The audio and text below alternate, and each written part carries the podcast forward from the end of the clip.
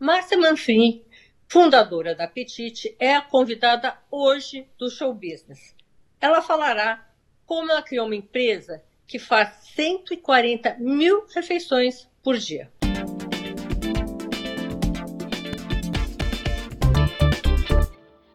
Bem-vinda, Márcia, bem-vinda ao Show Business. É um prazer recebê-la conosco. Muito obrigada pelo seu tempo. Vou começar com uma coisa simples. Como você teve essa ideia do seu negócio? Conta um pouquinho para gente. Ai, Sônia, eu que agradeço, muito obrigada aí pela oportunidade de estar de novo com vocês. É uma honra poder participar.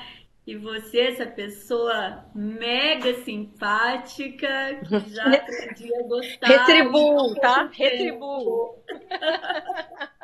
Retribuo. Ai, essa história começou é, há muito tempo. Eu comecei a trabalhar fora com 13 anos de idade. E acho que já, já nasci com o trabalho na veia, né? Sempre gostei muito de produzir, de estar tá fazendo alguma coisa que contribuísse com o meu desenvolvimento e o desenvolvimento coletivo. Então, eu sempre tive muito isso comigo. Em 1981, anos. Com 13 anos, e naquela época você podia trabalhar. Então, eu estudava à noite, já com 13 anos, e trabalhava o dia todo. E Nossa, isso, no que, que você trabalhava, Márcia? No que escritório que você... de contabilidade. Nossa. É. É, eu comecei Com 13 anos você já? É, comecei fazendo um cafezinho e fui aprendendo o trabalho do escritório. Depois fui trabalhar num cartório de registro de imóveis e depois fui trabalhar no Banco Itaú que foi uma instituição que me ensinou bastante. Iniciei com 16 anos no Itaú e com 17 eu vim morar em Londrina, sozinha, porque teve uma oportunidade de crescimento dentro do banco e eu aceitei de pronto e me mudei para Londrina aos 17 anos, cidade que eu constituí toda a minha vida. E Aí, como você, você, fundou a empresa? Conta um pouquinho sobre o que, que, a empresa faz e como você montou ela. Quando eu fui mãe, aos 20 anos de idade, eu pedi minhas contas do banco para poder é, não dar trabalho para a instituição financeira que eu trabalhava, porque eu achava que eu era um incômodo ali. e aí eu fiquei em casa, só que como sempre trabalhei, sempre fui independente financeiramente, estava me incomodando não ter essa independência e eu comecei a fazer marmitex. E aí fiz uma prospecção numa construtora que precisava de 13 refeições ao dia e ofereci os meus serviços e eles loucamente aceitaram. e aí eu vi que era uma oportunidade e comecei a prospectar esse negócio e desenhar um escopo de trabalho que eu pudesse então realizar como uma empresa e assim eu fiz. Pesquisei, busquei um local, comprei alguns equipamentos, é, tinha uma moto, troquei uma mo a minha moto numa Kombi para que eu pudesse fazer entregas. E assim eu comecei o meu negócio em 1989 com 13 Nossa. refeições ao dia. Como é. é que você deu o nome da Apetite? É Apetite sem E no final, né? Que é muito Isso. bom esse nome. É, Apetite com temudo. Eu estava desenhando num guardanapo e eu precisava criar esse nome. Era um guardanapo de papel, eu criei uma logomarca e dei o nome e falei: as pessoas precisam ter apetite. Se elas tiverem apetite, é um bom sinal de saúde. E aí eu criei o nome da minha empresa e hoje ela é aí uma potência no mercado de refeições corporativas em todo o Brasil, com muita honra, muito orgulho. Olha, se você me corrige se eu estiver errada, vocês servem 140 mil refeições por dia, é isso? Exatamente. Agora, sabe o que é o mais é, curioso nisso tudo? É distribuição, vocês trabalham com perecíveis, né? É, distribuir to, to, to, todas essas refeições, logística, Uh, vocês trabalham pelo Brasil inteiro? Sim, nós trabalhamos em 11 estados brasileiros e nós, ao longo desses 31 anos, Sônia, nós, Sônia, nós fizemos muitas mudanças na, na empresa. Uh, nós construímos um centro de distribuição. É, esse CD é, encaminha em torno de 70 toneladas de alimento por dia para esses 11 estados brasileiros. Nós temos logística própria para todo o Brasil. Uh, além da, da Apetite, nos últimos seis anos, nós fizemos um trabalho muito forte na nossa cadeia produtiva. Nós construímos um frigorífico é, onde nós fazemos todo o processamento da nossa proteína bovina e suína.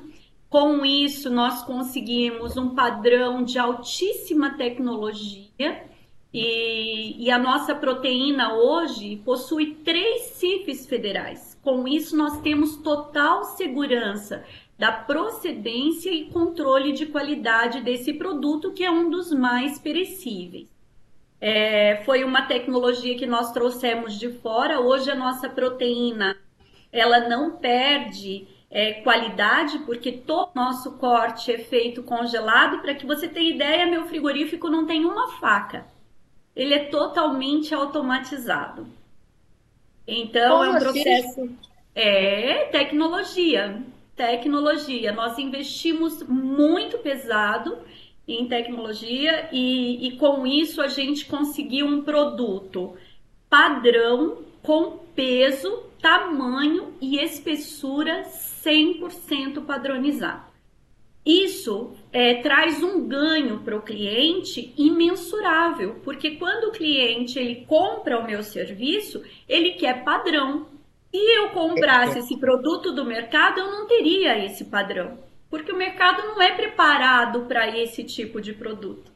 E aí nós conseguimos então trazer muita gestão, muito padrão de qualidade e segurança alimentar no nosso produto. Então, são três CIFs federais hoje é, na proteína que nós levamos para o nosso cliente. Isso, assim, foi um extraordinário de qualidade.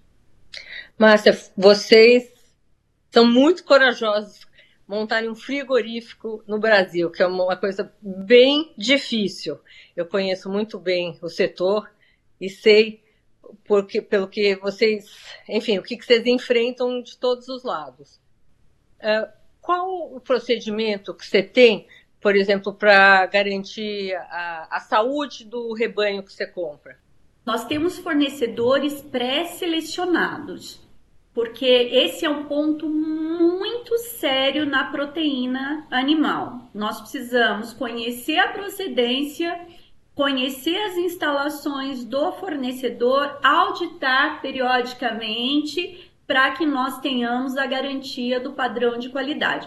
Fora que no recebimento dessa proteína, todo o setor da qualidade faz monitoramento desse produto, é, guardando lotes com amostras, enviando periodicamente para laboratórios, e isso nos garante o padrão de qualidade da proteína. Então, é uma série de cuidados que você tem que ter para que você faça a garantia para o seu cliente. Exatamente. Uh, nessa pandemia, uh, sua demanda cresceu? No início da pandemia, nós tivemos uma queda significativa na ordem de 35% do nosso faturamento. É, nos interiorizamos, nos preparamos para essa queda, porque nós sabíamos que isso iria implicar no nosso caixa. Fizemos todo um dever de casa, enxugando os nossos custos, otimizando os nossos processos. E quando foi é, agosto, comecinho de setembro, o faturamento retomou e nós conseguimos nos reestruturar ganhando com isso, né, Sônia? Porque aí nós havíamos um trabalho interno é, de enxugamento e as equipes assimilaram muito bem isso, ou seja, acabou sendo positivo para a gente esse processo, né? Não estou dizendo que foi fácil e nem que está sendo fácil, A necessidade de atenção frente à estabilidade econômica é gigantesca. As empresas, as indústrias estão passando por um momento muito delicado na economia. É, e a gente precisa estar com foco constante nos negócios. Ah, em termos de funcionários, você teve que reduzir, você reduziu o salário, como é que foi é, é, esse processo? É, nós tivemos alguns cortes, sim, no começo da pandemia e precisamos reestruturar alguns setores porque nós precisávamos ser preventivos. Ninguém sabia o que ia acontecer. Não existia um cenário. Você vivia dia após dia. Não existia ninguém que te dissesse, ó, a, a, a situação vai chegar em tal ponto. Ninguém tinha essa previsibilidade. E nós precisávamos estar fortalecidos como se estivéssemos indo para uma guerra. Exatamente. A estratégia era de guerra e nós precisávamos estar fortalecidos. Então, cortamos sim, enxugamos os nossos quadros, é, fizeram caixa. Processos né, para fortalecimento do caixa para que nós pudéssemos viver um período de, de imprevisibilidade. É, e Poxa. isso trouxe né, um, uma, uma, um equilíbrio entre as equipes e nós pudemos, então, passar por o, pelo período mais difícil. Como você desenhou o futuro daqui para frente, se é que é possível fazer isso? É, o, o que eu acredito é que nós continuaremos tendo demandas de trabalho. O mundo não vai parar, mas ele vai se transformar. E você ter foco na inovação, diversificação do seu negócio, é o que te dá a constância financeira para que você alcance o equilíbrio. Nós, por exemplo, nos últimos seis anos, implantamos seis indústrias. Então, hoje, o grupo Della Foods, ele não é só a Apetite. Nós temos um frigorífico, nós temos uma indústria de processamento de vegetais, que é uma indústria completamente automatizada, com potencial de 30 toneladas de vegetais por dia, beneficiação para os pequenos produtores rurais, que vem sendo aí um sucesso, alimento 100% natural do campo à mesa, e isso cria aí é, isso, isso cria uma, uma qualidade extraordinária do produto e beneficiando na ordem social muitos produtores rurais, bem como suas famílias. Nós temos também uma indústria de massas frescas, nós temos uma indústria de granulados, que são produtos como gelatins, pudina, pudins, sobremesas, sopas, cremes, bebidas, é, e essa indústria também tem um campo gigantesco. Temos uma indústria de geleias e conservas, que é a nossa experiência de varejo. E isso tudo aconteceu nos últimos seis anos. E para fechar, em ano de pandemia, nós é, consolidamos tudo aquilo que nós criamos ao longo desses anos, a Easy, que é a nossa indústria de pratos prontos congelados, que tem aí um potencial extraordinário para o retail, para escolas, para hospitais, até para guerra, se a gente precisar fornecer. então... Nós estamos precisando nessa guerra, né? É... Márcia, eu vou te interromper um minutinho, tá? Okay. Já já a gente volta.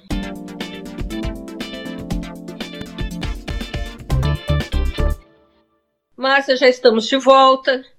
Continuando o assunto do primeiro bloco, eu queria que você dissertasse um pouquinho sobre a inovação, a importância da inovação nesse setor que você atua.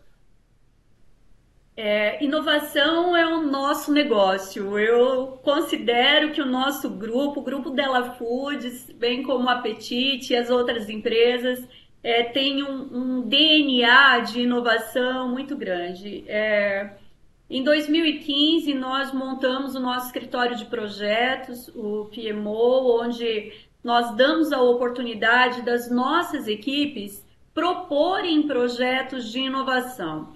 Isso tem trazido muita tecnologia, muitas, muitas matérias de sucesso para todo o grupo. E fora, Sônia, o senso de pertencimento do nosso time, porque as pessoas querem expor suas ideias, querem trazer conteúdo, querem trazer seu conhecimento para dentro do ambiente de trabalho.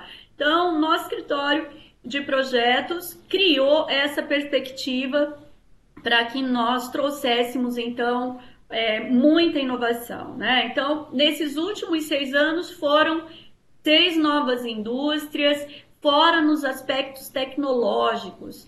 Ah, nós implementamos sênior no nosso sistema de, de, gestão de pessoas, nós temos BI para fazer a nossa gestão, estamos agora finalizando a implantação do SAP de ponta a ponta na nossa empresa. O que, é o SAP? O que, que, é o SAP? É um software, é um ERP que faz todo o sistema de gestão e é a primeira empresa do segmento que coloca SAP de ponta a ponta no seu processo. Foi uma, assim, uma atitude muito ousada, porque tanto a SAP quanto nós é, abraçamos esse projeto juntos, mas isso vai trazer muito valor para a companhia. É, nós temos uma universidade corporativa também, é, que foi eleita aí há alguns anos a sétima melhor universidade corporativa do Brasil, com mais de 500 cursos disponíveis em EAD nossos profissionais e também para o mercado. É, traz é, garantia de conhecimento e desenvolvimento. Mas essas pessoas que vocês formam podem trabalhar em outro lugar? Se quiserem? Podem. Ou, tá? Quantos podem. alunos vocês têm? Olha, Mas... eu não sei te dizer esse número porque nós já fizemos formação de muita gente, de muita gente, inclusive com adolescentes é, de uma condição financeira menos favorecida e tem muita gente que já teve muito sucesso aí depois de participar dos nossos projetos, tanto pelo Instituto Apetite de Educação quanto pela Uniap, que é a Universidade Corporativa. E isso também traz para a gente um grande fator de desenvolvimento, tanto para o nosso time quanto na área social. Ah, no, no fator capital, né? se vocês são uma empresa, é, vocês são uma holding, né? Inclusive, uh, fechada, empresas de capital fechado. Isso. Se você fosse estimar um valor para a empresa, ou para várias partes, você poderia contar um pouquinho o que, que você acha? Olha, é, essa é uma pergunta que para o empresário é um tanto quanto difícil de responder, porque ele tem o DNA emocional instalado no processo. Então nós sempre achamos que o valor do nosso negócio é imensurável, que ele, não, que ele quase não se, se, se materializa, né? Porque é tanta paixão embutida no negócio, é tanto apreço, é tanto compromisso que você sempre acha que ele vale muito. isso você quer vale. me dizer que você não vai revelar, é isso, né? É, esse, essa é uma resposta elegante, né? Muito e, bom! É, e aí é, nós sabemos o quanto existe de energia dedicada dentro desse processo. Então, é isso. Quantos funcionários você tem? Você pode revelar? Sim, nós temos mais de 2 mil funcionários diretos e indiretos, assim, é uma imensidão, né? Então, é um é, é, são to, to, to, todos eles se localizam todos no mesmo lugar ou espalhados pelo Brasil? Em 11 estados brasileiros, tá. em mais de 250 lugares diferentes. Isso, isso é, é, é um item da distribuição? que é importante para a distribuição? É isso? Sim, sim. o centro de distribuição é, leva é, toda a nossa produção de alimentos para todo o Brasil. O nosso CD é um dos CDs mais modernos que existem em termos de armazenamento, em termos de instalação, com sistema Schaefer, com WMS, com monitoramento de rotas e de caminhões É um processo lindíssimo que é modelo. Caminhões próprios, Márcia? Nós temos parceiros próprios? terceirizados. Você, uh, vocês vão investir muito em comida congelada, né? Exatamente. Que é, no, é o novo negócio. Esse negócio é um negócio, enfim, vocês estão entrando uh, agora, né? O que, que vocês vão oferecer de novidade? Nós vamos oferecer uma alimentação equilibrada, saudável, 100% natural, com uma diversidade extraordinária de pratos e que vai trazer para o consumidor uma praticidade fantástica. Ou seja, você chega na sua casa, escolhe o que você vai comer, tira do freezer, aquece e aquela alimentação fresquinha, natural, saudável, de procedência. Que coisa melhor que isso e não tem nem louça para lavar? Ah, é um sonho de Olha, consumo. Eu, eu, nessa entrevista eu estou começando a entender por que, que você chegou tão longe. É a paixão pelo que Você é uma vendedora nata. Muito legal. Ah, você acha que as pessoas têm preconceito contra a comida congelada? Eu acho que é um novo modelo que vem sendo descoberto principalmente pelo modo de vida que nós estruturamos. As pessoas cada vez moram mais sozinhas é, não tem tanto tempo para cuidar do preparo do seu alimento e eles buscam uma alimentação que eles possam confiar. Cada vez mais nós estamos buscando saúde, qualidade de vida, equilíbrio naquilo que nós colocamos para dentro, tanto em termos de sentimento quanto em termos de alimento. As pessoas buscam esse equilíbrio emocional, físico, espiritual e alimentação é um desses fatores. Então, nós estamos prontos a contribuir para o fator nutricional e de qualidade de vida das pessoas. É, a Isa ela vai ter uma linha de esporte, uma linha infantil, uma linha escolar, uma linha vegana. É, e no futuro vegana também. então tá bom. Márcia, eu vou te interromper mais um minutinho, a gente volta já já.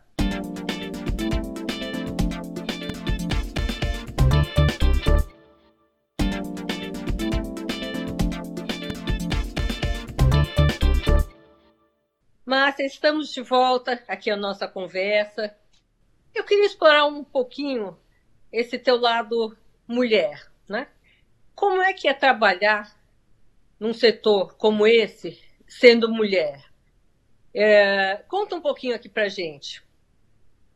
É, é, é, um setor bastante masculino, é um setor muito forte da economia, que emprega talvez um dos setores que gere mais emprego, é um setor diversificado, pesado de você gerir, com margens muito baixas.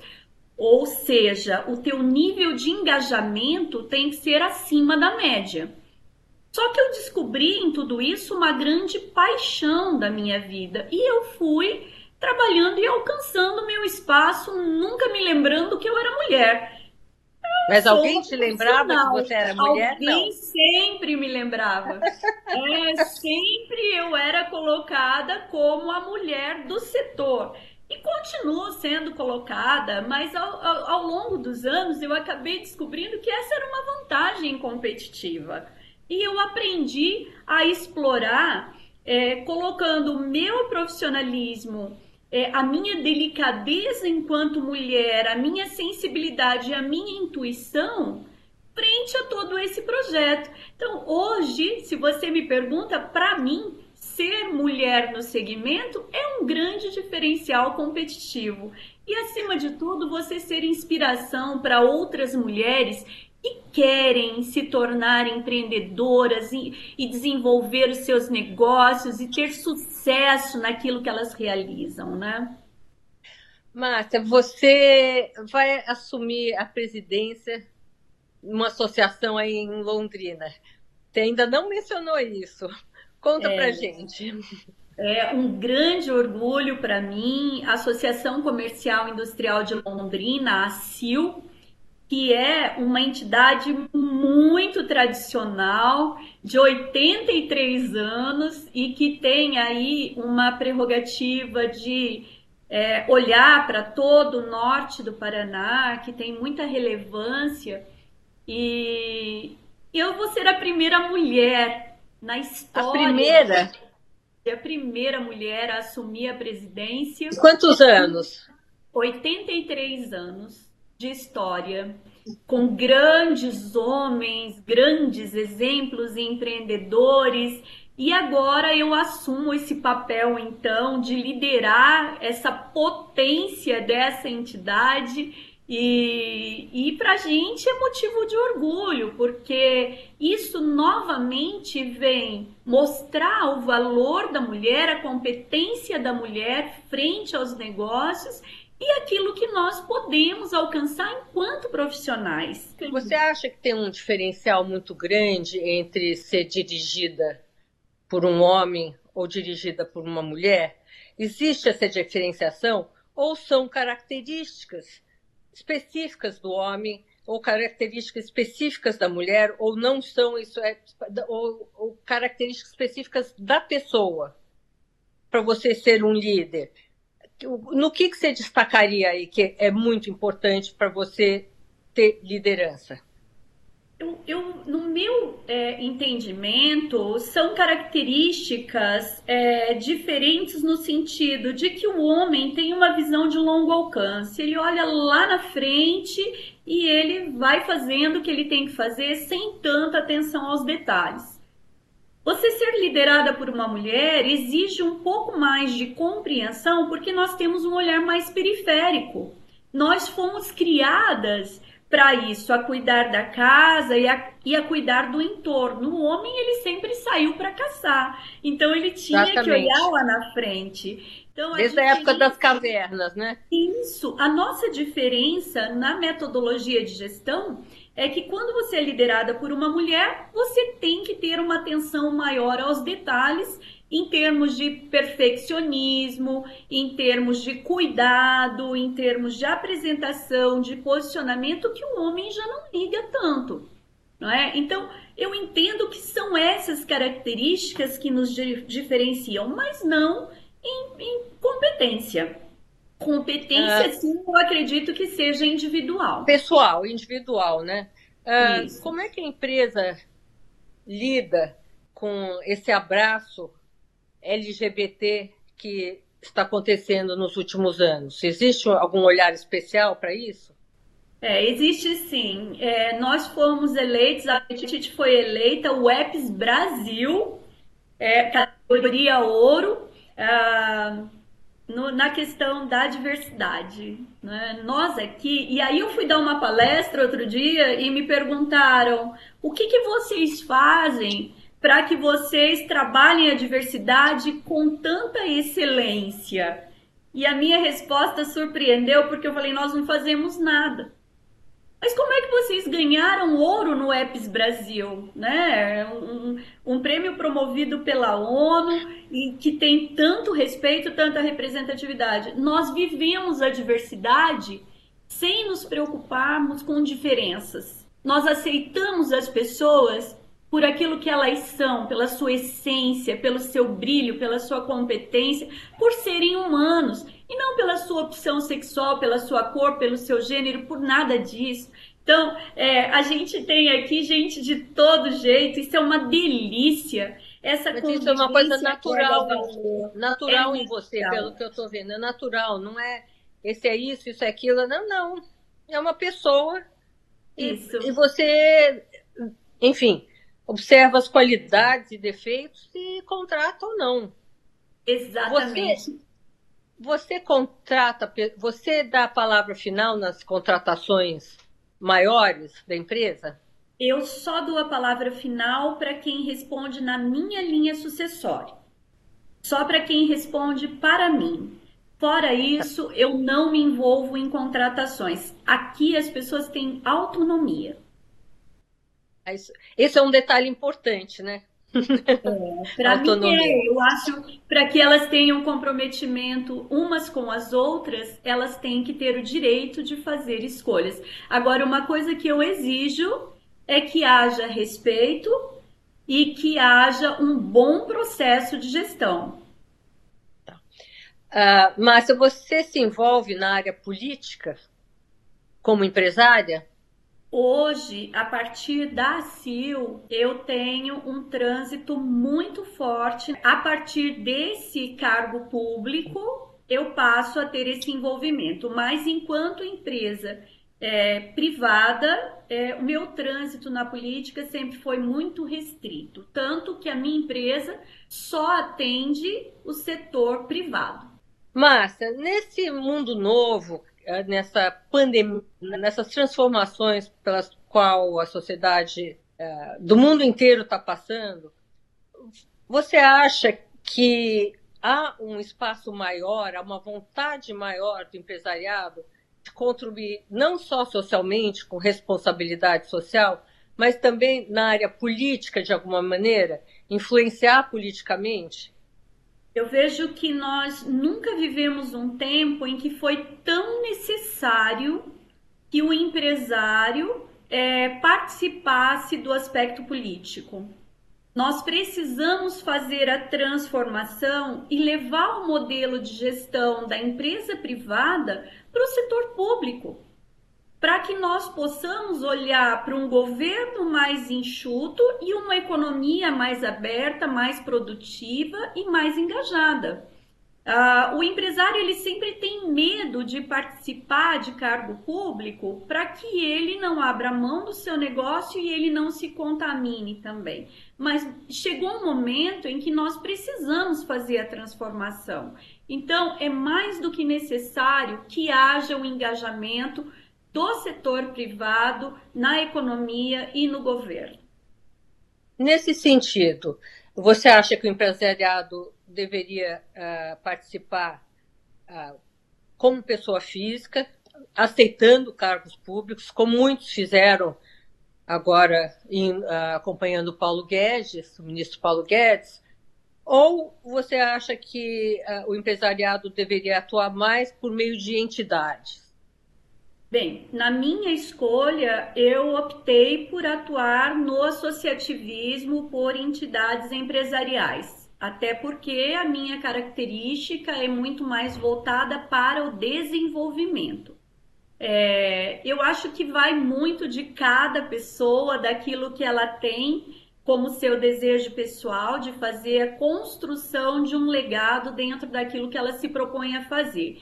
Independente é, de onde ela vai atuar, é importante que haja esse engajamento, ou no associativismo, ou como conselho de organizações, ou com cargos públicos, é, porque isso traz é, para todos os setores uma experiência engajada do empresário que só ele tem. Né? Para mim, todo empresário tem que escrever um livro, para mim, todo empresário tem que participar em conselhos de gestão, porque nós temos que compartilhar essa experiência com aqueles que ainda não têm. E essa, esse é o melhor legado que a gente pode deixar para o mundo.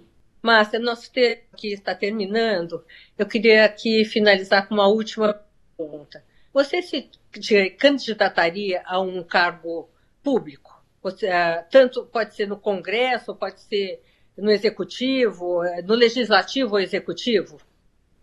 Hoje eu tenho como meta é, fazer a gestão da minha carreira no associativismo. O futuro a Deus pertence. Nós nunca podemos dizer nunca. Não tenho isso como sonho, não tenho isso como propósito, e eu entendo que o meu serviço no associativismo realmente vai fazer um, uma grande diferença aí para a comunidade onde eu atuo. Isso é o que eu tenho para hoje. Olha, muito obrigada pela sua, pela sua entrevista. Acho que nosso telespectador aprendeu muito. Espero que você tenha incentivado muita gente que é possível sonhar e crescer e, e se estabelecer espero você uma outra vez aqui com a gente.